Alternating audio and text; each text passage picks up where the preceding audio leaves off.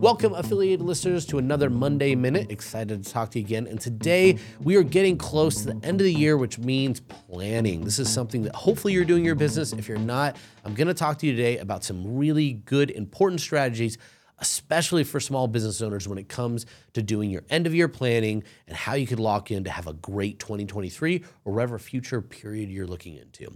So, first, I think what's important to do is we need to step back and really talk about what kind of three core things you should be setting or evaluating if you need to make goals and improvements for in your business. Um, one of the big ones, or kind of the three that I like to define, is first, taking something your business is going well and how do you accelerate it even further.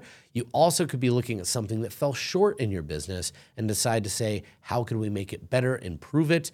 And then finally, it's looking at inefficiencies of your business. How do we get more efficient? That's cutting and trimming the fat, maximizing our profitability. So, first, I want to tell you is like oftentimes you probably have one of all of those three things in your business.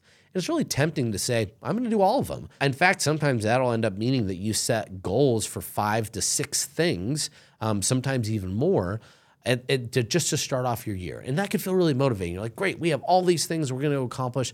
Let's go out and do them. If you're pushing more than one to two different goals in those categories for your business, more often than not, you're going to, especially if you have a small team, you're going to fail at most, if not all of those goals because you're going to be trying to do them all at the exact same time. And I, I've seen far too often business owners, they do a lot of the same thing all at once, which means they end up doing nothing. You get spread so thin, you're fractured across so many different things. Not to mention, we oftentimes underestimate how hard it is to accomplish anything.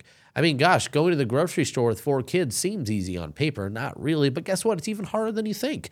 And so every single time we cut ourselves short of what we actually think is going to happen, or there's headwinds, mistakes, there's things that we can't anticipate that are going to make these goals very, very challenging.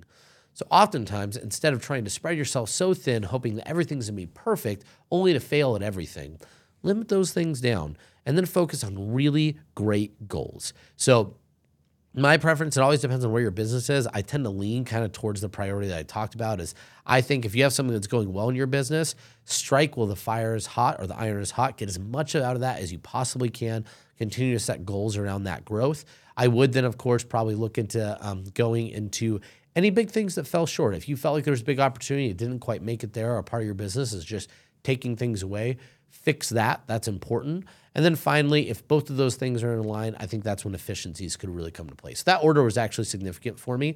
Um, that being said, when you pick a goal, one or two, make sure that they follow a SMART model. They're very specific. You know exactly what that goal is, and you can easily communicate it to every member of your team. You can communicate it to somebody that's walking across the street that doesn't know anything about you and your business. It needs to be very specific and in turn measurable so you know if you're going to be successful or if you're failing at it. So you could course correct and be talking and reviewing those goals regularly. Can't tell you how many times I see goals get set, and that's the last time they're ever mentioned again.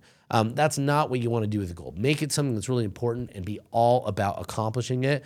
And that one thing with everyone. Failure doesn't have to be an option if you don't let it be, right? So make sure that you also are going to have action items of how you're going to accomplish that goal. Um, it's not normally going to be just do it. If it is, you're going to have a bad goal and you're probably not going to hit it. So make sure to break that down and then make sure that it's timely. You have a timetable on when you're going to execute on all those things. I know SMART goal, if you haven't heard it before, there's lots of other different acronyms you could choose. Just make sure those elements really do exist in your goal and you have a much more likely chance of increasing your business, increasing your revenue, and being successful with those goals that you create. So now that you might be a little bit too bored, hopefully not, I want you to go set out one to two goals, sit down, write them out, let everyone in your business know, everyone in your life know what those goals are, and you'll be surprised if you minimize, create good goals, um, not only the impact they'll make to your business, but how likely are to actually go off and accomplish them. Well, until then, guys, you, I'm excited to hear about if any of you guys want to comment, or even if you see me over the next year, be sure to mention the goals that you accomplished this year. I'd love to hear it.